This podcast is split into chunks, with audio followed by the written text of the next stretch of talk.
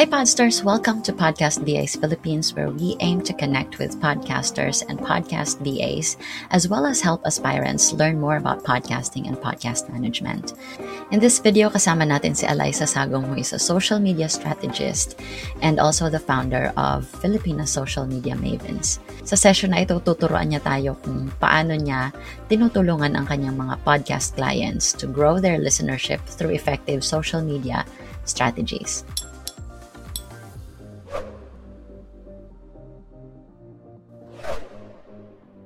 Yeah. Hello everyone! Good evening po. Sige, start na kami ni Sister Alisa para hindi sayang yung oras natin. No? Alisa, Alisa, tomato, tomato. Pareho lang. Pareho lang. Ayan, thank you so much sis sa oras mo. Alam naman natin na napaka-busy mo, no? Pero um, ang matagal na nating pinlano ay sa wakas na tuloy din. Oo nga. Finally. And I'm so happy finally we can have this ano session.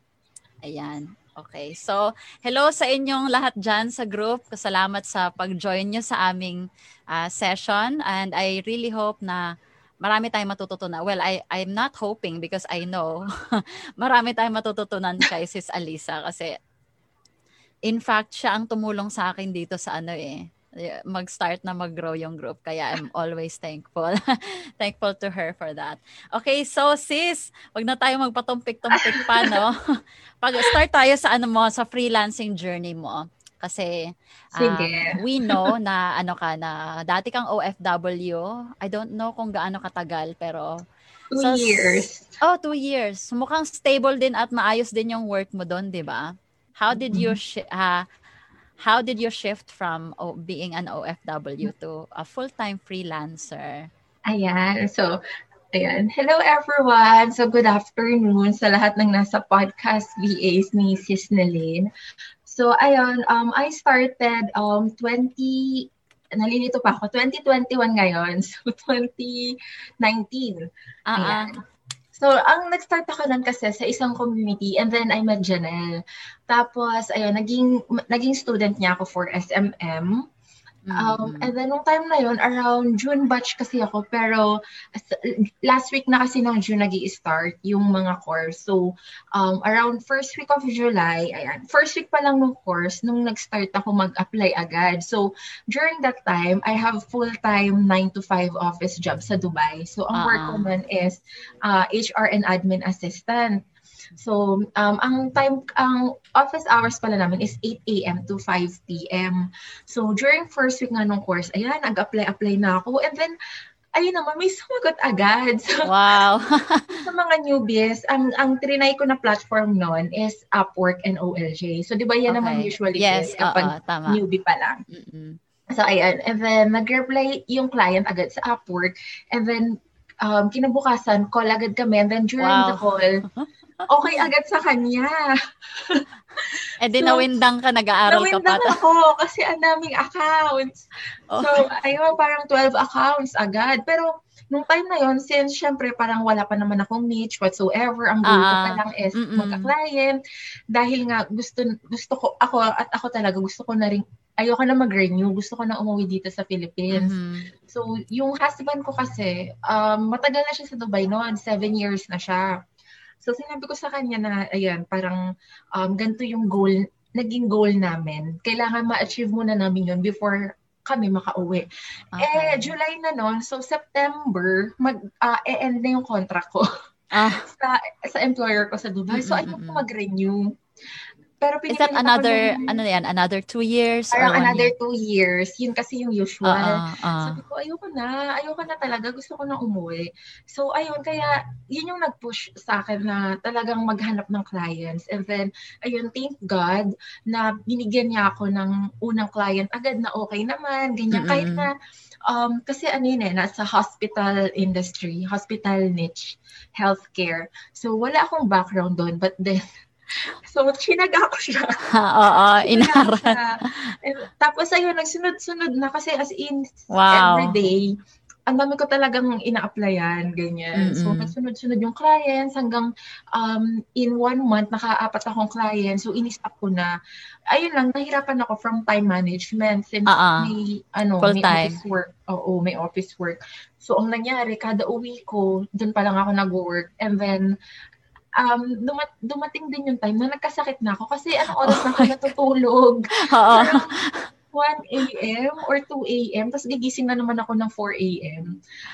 So, ayun, nakita nung husband ko na nahihirapan ako. So, Mm-mm. tinulungan niya ako. Doon siya napasok. Ah, okay.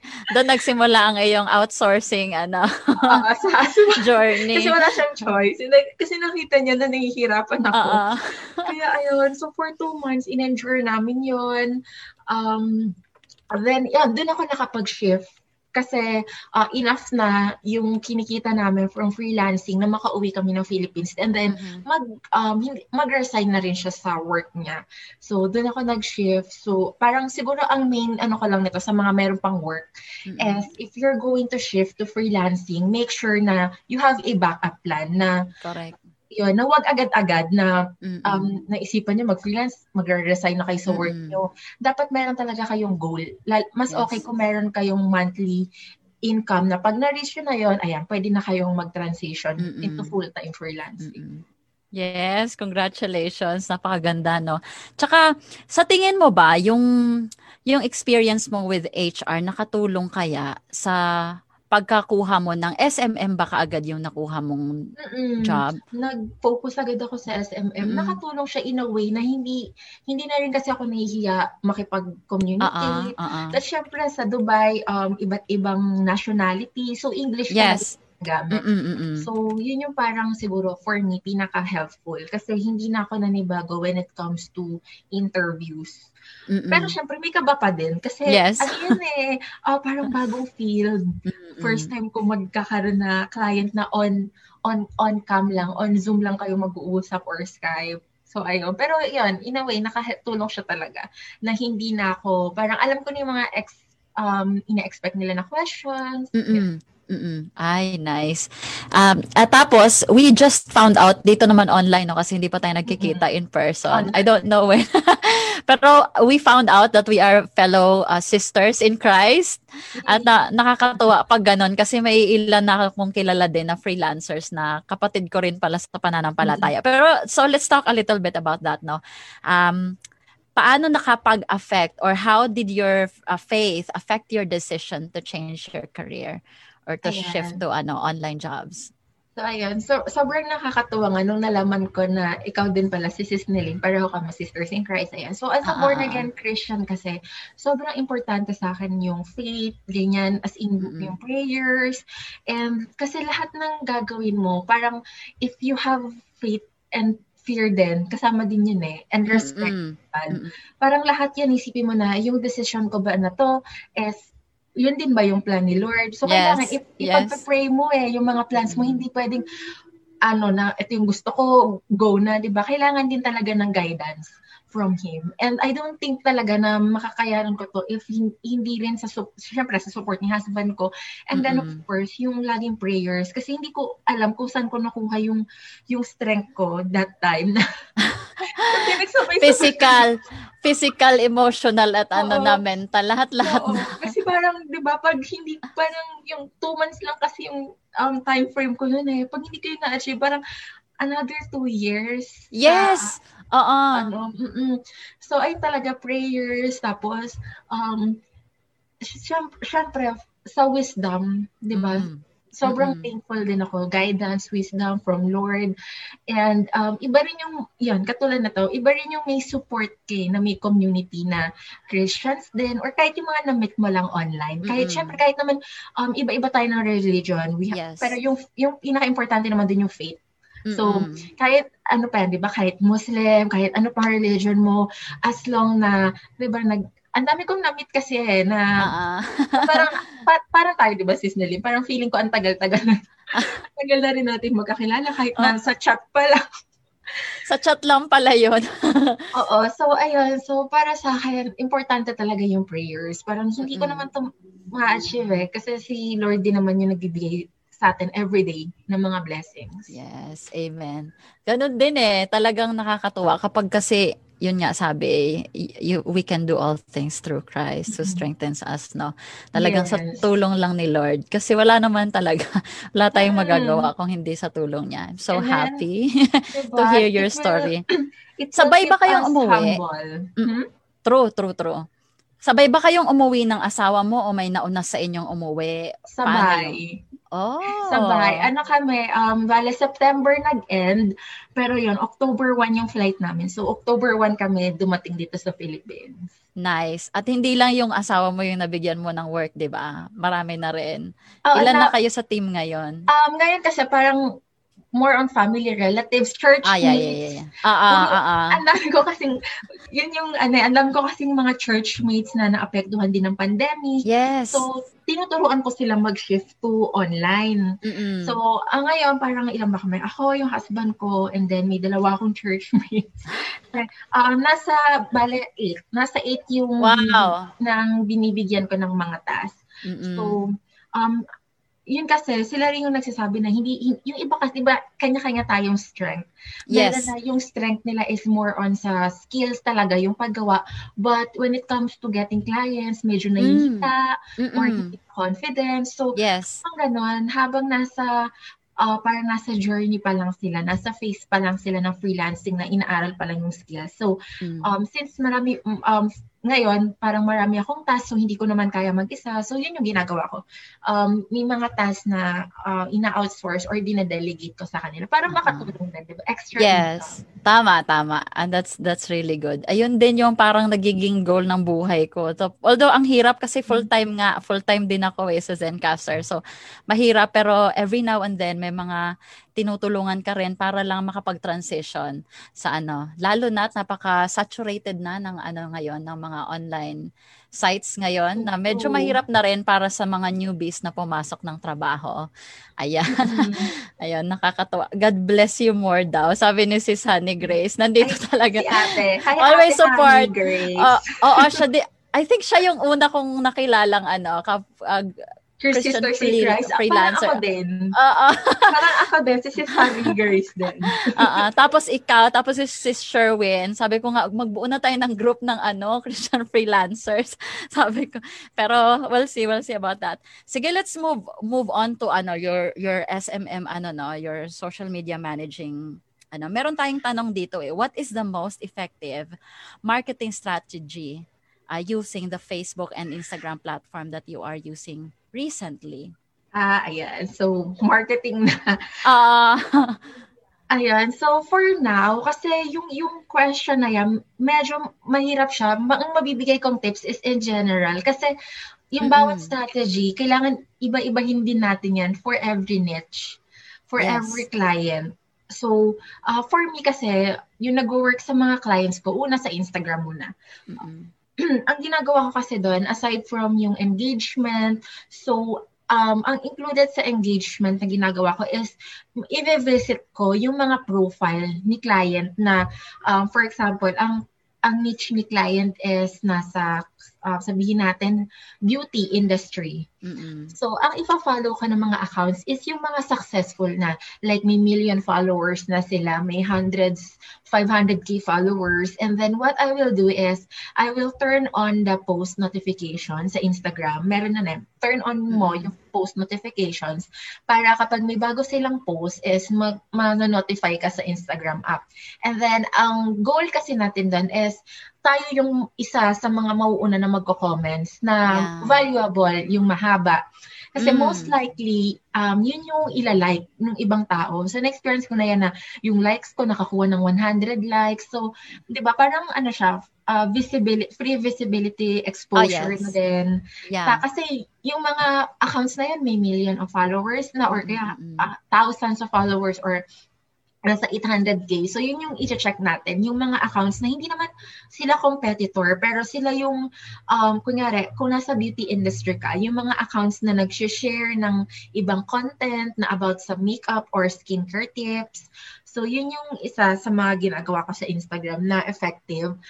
And then, aside from that, ayan, yung pagtatag sa kanila sa yeah. mga stories mm-hmm. or feed And then, uh, make sure lang na yung mga content natin is parang savable and shareable content. Kasi yun yung importante sa Instagram eh. Um, kung the more na sinasave ng ng other users or the more na sinashare nila sa ibang um ibang uh, IG accounts or sinashare nila sa IG stories, the more na ipapakita yon ng algorithm sa mm-hmm. iba't ibang feed. Mm-hmm. So, um, if you're a service-based entrepreneur like me, so instead of just posting a selfie, kasi di ba, ako, pag nakita ko na selfie ng ibang tao, hindi ko naman yan i-share sa story. Yeah, true. diba? So, what you can do is, pero kung, kunyari, may, meron kasi usually tayong grid na sinusunod sa Instagram. So, kung, kung ang nakaschedule talaga nun is selfie, is make a carousel post. So, first yung picture mo and then second or third kung or kung ilan man yan, nandun na yung mga tips para counted pa rin yun pag share nila. So, yun yung uh-huh. gagawin. So, instead of just posting na parang um, mga stock photos, so pwede yes. yun.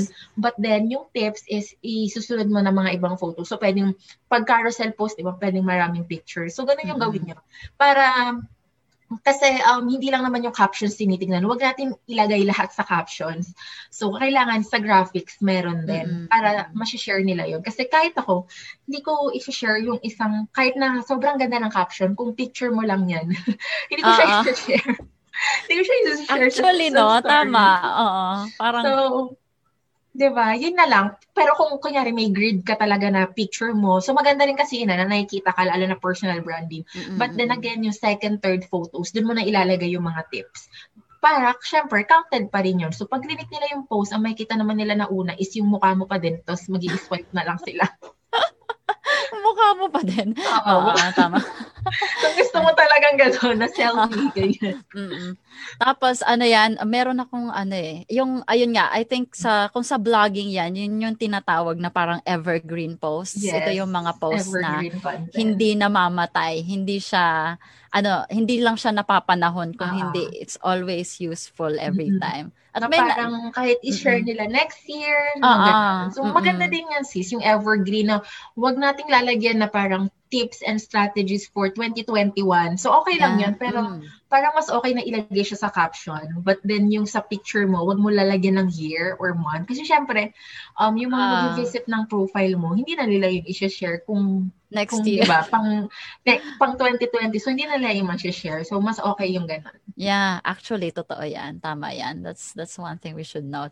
Ayun. Tapos, um, so, alam natin na meron kang mga clients na podcasters, no? Mm-mm. Um, what do you uh, do or is there a different process kung paano mo pinapa-grow yung kanilang ano, yung kanilang social, social media, media accounts? Or do you Ayan. just focus sa social media or nag-a-assist ka rin ng mga audio editing services? Ayan. So, ako sa podcast, ngayon kasi, ang nag assist lang ako sa pag-upload, yung paggawa ng mga audiograms. Mm-hmm. So, si sis nila na mag-explain kasi mas, sa susunod. Ayan, yung mga audiograms, ayan, yung mga wave. So, ako nag assist doon as a SMM. And then, minsan, nasusulat din ako ng mga podcast show notes. Mm-hmm. Pero when it comes to editing audio, hindi ko yun ginagawa. So, ang forte nun, ayan, ang expert doon, si Sislin. So, ako talaga, more focus on sa SMM and admin task na yeah. yung, yung pagsulat ng podcast show notes, pag-upload ng show notes sa Squarespace or WordPress yes, or Kartra, yes. kung ano man yung gamit mm-hmm client, and then yung paggawa ng graphics. Tapos, um, usually kasi 'di ba pag mga podcast host, may may ginagawa rin silang separate accounts for yung para sa podcast talaga. Mm-mm. So, yun, may mga clients akong gano'n na gumagawa sila ng new accounts, new IG, new Facebook page for their oh, podcast. Yes. Oo. Tapos Ayan. yun ang ginugrow mo, hindi yung ano or both ng account nilang personal uh, and ano yun yung ginaguro ko, yung mga accounts na yon And then, ako din yung gumagawa ng content. So, um, sa paggawa ng content, usually, MWF ako gumagawa eh. Parang mm-hmm. din yung schedule na, uh, for example, for Wednesday, nandun yung mga bagong episodes. And then Friday, about dun sa host. And then Monday, pwedeng quotes. Or mm-hmm. pwede kung ano yung parang mga previous na quotable quotes sa mga sinabi ng mga previous speakers. Yes. So, yun. Yun yung ginagawa ko sa as an SMM podcast VA. So, iba pa rin kasi yung ginagawa mo si Slyn, di ba? Na pag-focus talaga yung sa mga sa technical side ng uh, uh, uh, podcast. Uh, Ayun, yun nga kasi marami ding services na pwede mong i, i, ano eh offer sa kanila, hindi lang meron niyang pre, merong post and mer- merong ano. Mm-hmm. Uh, so mas mas focus ka dito sa after na. After na. After. after na ma-produce sa ano, ang, parang ano. sa marketing side. Ah, Kasi marketing side. Kayo yes. yung sa ano eh, technical, sa mga mm-hmm. behind the scenes, parang make sure na maayos yung podcast. So ako na yung parang sa promotion. Mm-mm, promotion. Yan, promotion side. Ayan. So uh, for for our fellow ano itong mga podcast Filipino podcasters now we know most of them are a one man show no if if a one person team a podcaster wants to widen his reach via social media marketing strategies what do you think uh, he or she should do? Ano sa tingin mo yung pwede niyang gawin para maging effective yung ano niya gagawin social. niya yon yeah. So, yung pag-grow ng so uh, ng podcast sa social media mm-hmm. and then get more um sorry get more um downloads. to download. Yeah yeah yeah So for me, ang pinaka-importante kasi talaga para sa akin pagdating sa um sa promotion is yung social media kasi um lahat ng tao ngayon, if they want to know more about you, hindi na usually sa website eh. Although kasama pa rin yan, talaga, importante yan yung website. But may importante na meron kang social media presence kasi yes. dun ka nakakapag-engage sa audience mo. So, uh, meron din ako mga clients na gumagamit ng Twitter kasi mas madali daw mag mm-hmm. uh, makipagkausap sa mga ano nila, din sa mga uh, uh, listeners nila. So ako, first thing that you should do is make sure na if you're going to post on Facebook, ayan, Instagram, na yung content na ilalabas mo is maganda talaga yung graphics and yung copy. Kasi yun yung mm. importante mm. dun eh hindi tayo pwede. Ang dami ko kasi nakikita na magpo-post sa Instagram na picture lang tapos walang caption. So, uh-huh. ang hirap nun eh kasi um, kailangan ang Instagram kasi ang gusto nila is mapatagal yung mga users dun sa platform. So, mm-hmm. paano ba yun mapapatagal? So, ayun, katulad nan, if you're, uh, if you have a podcast, use yung, ginagamit ko highlighter ba yung tawag? Highlighter app sa paggawa ng audio forms mm-hmm. or waveforms. Ayan, marami naman free. Yeah. Ang daming free na app. So, yan, yung wave, yung iba wave, anong ginagamit niya, sis? Headliner yung ginagamit ko ngayon. Ayan. Uh, ayan. Ayan, na, nakatry, na-try ko na rin yung headliner. Ay, si baby. Oo. headliner. Nag-offer ng snack. Sweet. Ayan, wave. Ayan. So, yun yung ginagamit ko kasi maganda siya. Uh, mm-hmm. Lalo na if lalagyan nyo ng captions. Para, di ba, um, kasi, syempre, yung ibang listeners, di ba, para maging, uh, parang mas okay siya para dun sa mga, um, for example, um, hindi yung may mga impaired, yung ganyan. So, yeah, yeah, visually importante impaired. talaga yung merong captions. Mm-mm. Or yung show notes, kaya yung iba may ganon. So, yun. First is yung content. Make sure na talagang pinag-isipan. Ayan. And then, don't forget to add a call to action or a question sa bawat caption. Na parang ano yung um ano yung makukuha nila sa episode na yon kasi mm-hmm. kahit mahaba yung caption mo, usually sa end or sa start, ilalagay yung call to action. Just a simple na ano yung nagustuhan nila sa episode or ano yung quotes na favorite nila. Mm-hmm. So, something na mag engage sila or ma-share nila yung content. And then, I think the next is, of course, yung engagement. Kasi yan naman yung pinaka-importante. Mm-hmm as much as possible if you if someone commented on your post parang kahit hindi naman agad-agad pero mm-hmm. dapat makita rin nila na active ka. Kasi 'di ba kahit ako eh pag pag meron akong nagustuhan na podcast host or kahit mga celebrity yung tipong mag-like nga lang sa comment. Uh, uh, oh my uh, gosh dapat alam mo yun, fangirl mode. So, uh-uh. ganun yung feeling ko. Kahit sa, kahit sa mga, uh, kahit yung mga marketers lang na sikat, yung mga expert, and then mag-reply lang, or kahit i-heart lang nila na, kunyari, mm. minention ko sila sa IG story, then hinart nila. So, parang sa akin, sobrang big deal na yun. So, ganun yung dapat isipin natin. Kahit um, kahit naman uh, podcast host ka man or entrepreneur ka man, mm-mm, if mm-mm. someone shared your content, especially sa Instagram, madali naman na gawin, is share their content or say as simple as kahit thank you. Kasi mm-hmm. it means a lot already And doon ka makakakuha ng loyal audience, loyal fan base, loyal followers. Ah, na parang hindi siya snob, no? Ah, okay to. Mm-hmm. Friendly to, gano'n. Oo. Kasi di ba minsan parang, ay, shucks, nababasa niya talaga. So parang, di ba, lalo kang, maano na, ma, lalo ako makikinig dito para next time, ah, ah, ah, contribute ulit ako kay, dito sa, ano na to, podcast host na to.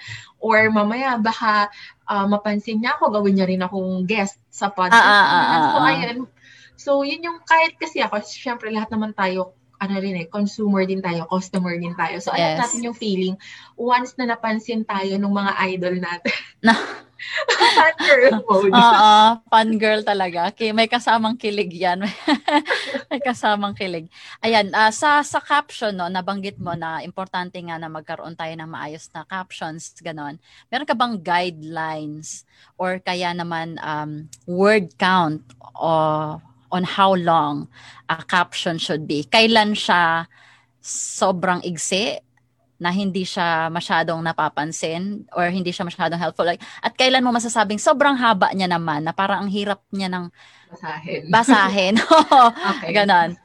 So, um, for me kasi, no matter how long or how short the caption is. Ang importante dito is, will it answer your target audience pain points? Will it answer their questions? Kasi kahit gaano kahaba yung isang content, if it's interesting, if it will catch their attention, if it will answer their questions, then babasahin nila yan eh hanggang dulo. Hmm. Kasi um 'di ba yung iba sinasabi may short at- attention span yung mga yeah. tao. Yes. But then again, hindi siya more on short attention span eh. More on on how you can catch their attention. Kasi kung short yung attention span ng tao, bakit may mga tayo, bakit nakakayanan natin mag-binge watch? ng mga K-drama ng ilang oras. 'Di ba? Because we find those shows interesting. So, ganun din siya sa social media. Is mm. kahit gaano kahaba yan. Siya, pero syempre, tingnan mo rin yung word count ha, kung ano yung yes. kasha. Kung uh-uh. ano syempre yung kasha dun sa ano. So, ayun lang. Kasi, parang, sa Twitter ka nag-ano ang haba. Uh, diba? Tapos 1,000.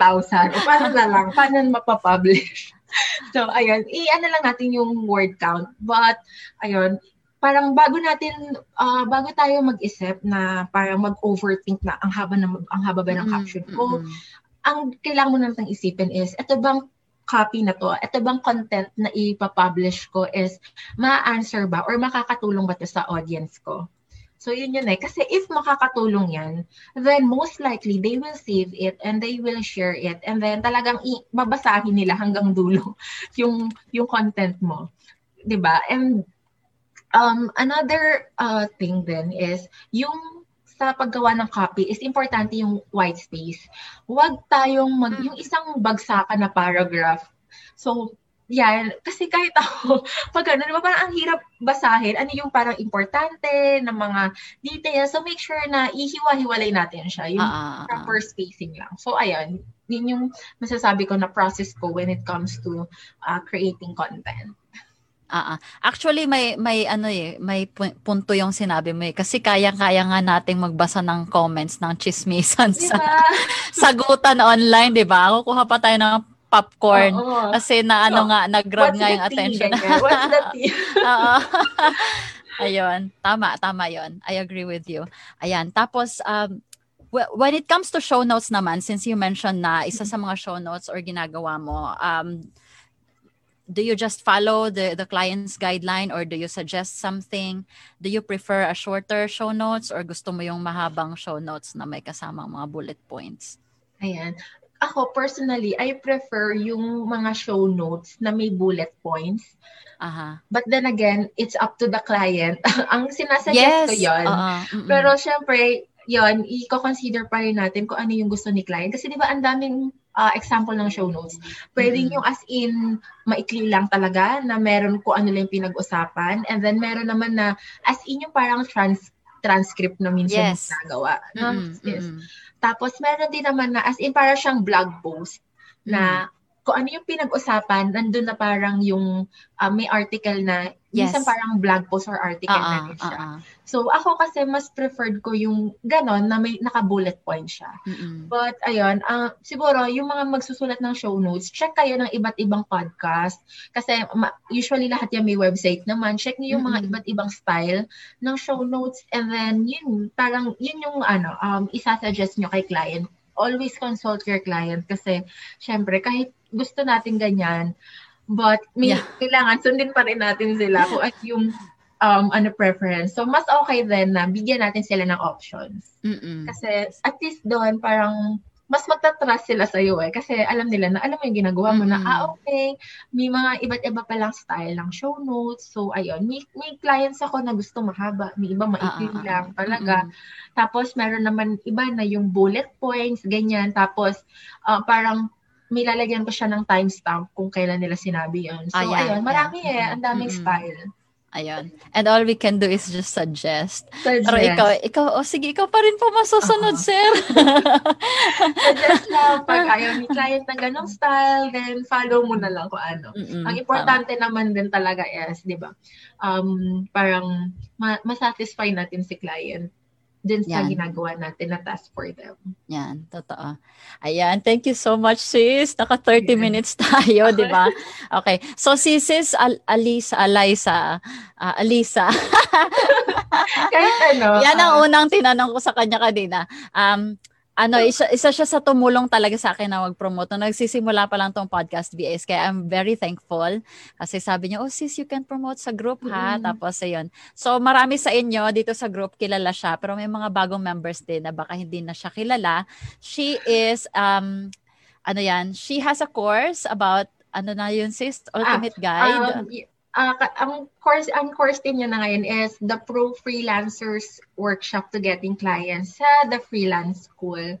Uh-uh. So, yon yung course na yon is more on sa mga current freelancers na who wants to level up, who wants to find high-paying clients. Kasi mm-hmm. may hirapan talaga na parang na-overwhelm na sila sa dami ng course na tinake nila sa mga about their skills. So yeah, na-overwhelm na sila mm-hmm. sa mga information and then um, hindi na nila sure kung ano ba yung next steps na gagawin. So, yun yung course ko. Uh, it's for them para uh, matulungan sila kung paano nga ba maghanap ng paying clients or paano ma-attract yung mga pay, high-paying clients na hindi mo na hindi mo na kailangan mag-apply na sila na mismo yung magma-message sa iyo. Mm. Um does that mean na yung mga wala pang experience hindi nyo hindi mo ina-accept or inaano sa ako, sa course niya? Ako personally sinasabi sinasabi ko talaga na uh, ina-advise namin na mas okay if you already have um uh, background? Or may idea ka na when it comes to freelancing? Kasi if wala pa ma, ma ano eh, uh, mahihirapan ka kasi Mm-mm. it's medyo ano na talaga sa advanced uh, advanced course na siya. Kasi nandoon na yung discovery call onboarding. Uh-uh, so, lahat na. um, uh-huh. so I highly suggest na if wala ka pang idea then take kahit hindi naman course eh, kahit mag-aral ka lang sa YouTube, Mm-mm. ayan, or you know, may mga free courses, then uh, may free course din kami sa freelance school, mag-take ka muna na. And if you think na kaya mo na, na parang gusto mo agad na makakuha ng premium clients, then, you know, go ahead and enroll din sa course. Ayan, nice. And uh, where can they find you except sa, ano, maliban sa so, SMM group? Sa ano lang, dyan, dyan lang. Yan, you can connect with me on uh, Facebook. Ayan, Eliza Yenis Sagum yung Facebook page ko. Uh, Instagram, Eliza Sagum. Um, yun nga, yung sinabi ni Sis Nalin, I have my own Facebook group then. It's called uh, Filipina Social Media Maven. So everyone is welcome. Lahat ng Pinay na SMM or freelancers. So ayun. And ayun, yun lang, online dito sa Facebook. If you have questions about freelancing, you know, just send me a DM or send me a PM. Kasi, yan, katulad, um, I've mentioned before kay Sis Nelin, di ba? We, we are here to support one another. Mm-mm. Parang let's not treat each other as competitor, but let's treat each other as, you know, as an inspiration. Kasi iba-iba naman tayo ng journey. Tsaka, Mm-mm. sinasabi ko sa inyo, maraming clients dyan, hindi, hindi natin kailangan mag-agawan. Oo, totoo. Minsan pa sa sobrang dami, i-refer mo na, kailangan kita dito. Mm-hmm. O sa'yo na to, ganyan. Mm-hmm. Saka maganda yung ganong mindset, di ba? Yung may growth mindset ka na, mm-hmm. uh, uh, ano, parang, um, lahat tayo may sarili tayong journey and there's enough, more than enough, blessings yes. for everyone. Yes. So, hindi natin kailangan magdamot mm-hmm. na magturo sa ibang um, newbie freelancers or dun sa mga, kahit sa mga matagal na freelancers, but they still need help. So, mm. parang, yun din, syempre, sobrang, y- yung, dahil sa faith ko din, uh-uh. malaking role, malaking uh, role niya, kaya parang nag, ganin, naging ganun yung mindset ko na magtulungan lang tayo. Mas maganda yun, di ba? Di ba? Um, yun nga yung sinasabi, always choose kindness. Especially dito sa online world. online online Amen world. to that talaga. Amen to that. What's next for you? Anong mga um, something that we should watch out for sa'yo? May mga plano ka ba or goal for this year? Uh, for this year, yun, um, focus lang muna ako dun sa course kasi uh, gusto ko talaga na mag na parang ma- mag-guide yung mga students. And then, um, yun, pagdating naman sa group, dun sa Filipino social media mavens, my, my plan is to open it to clients as well, hindi lang sa mga freelancers. Kasi mm. ang dami na rin gustong mag-join ng mga, poten- ng mga potential clients. So, yun yung um, goal ko for this year. And then who knows what's next. I'll pray uh-uh. for it. yes. Ayun. Ayan, thank you so much sis. Uh, maraming na nga nasa comment, no? Yung isa, uh-huh. si Jeya, parang gusto niya na magpa-enroll sa inyo. sa iyo. Na-inspire sa iyong ano. Uh, sa iyong, ano, so. PM niyo lang ako para syempre ma-advise ko rin kayo. Ay, hindi ayaw ko lang naman mag 'di ba, mag-take na mag-take na students, syempre gusto ko rin i-assess if talagang para ba sa iyo yung course na yun or kailangan mm i-take ka muna na steps before that. Ayan. Oh, so nagising na yung value. value for that. Hello. Ba, hello. Anong pangalan niyan? Ba yung nag-birthday Luna, nito lang? Nag-birthday siya. Oo. Nakita ko yung post mo na yun. Ang sarap ng cake niya. Ayun nga, yung parang value for their ano, value for their money. Ayun.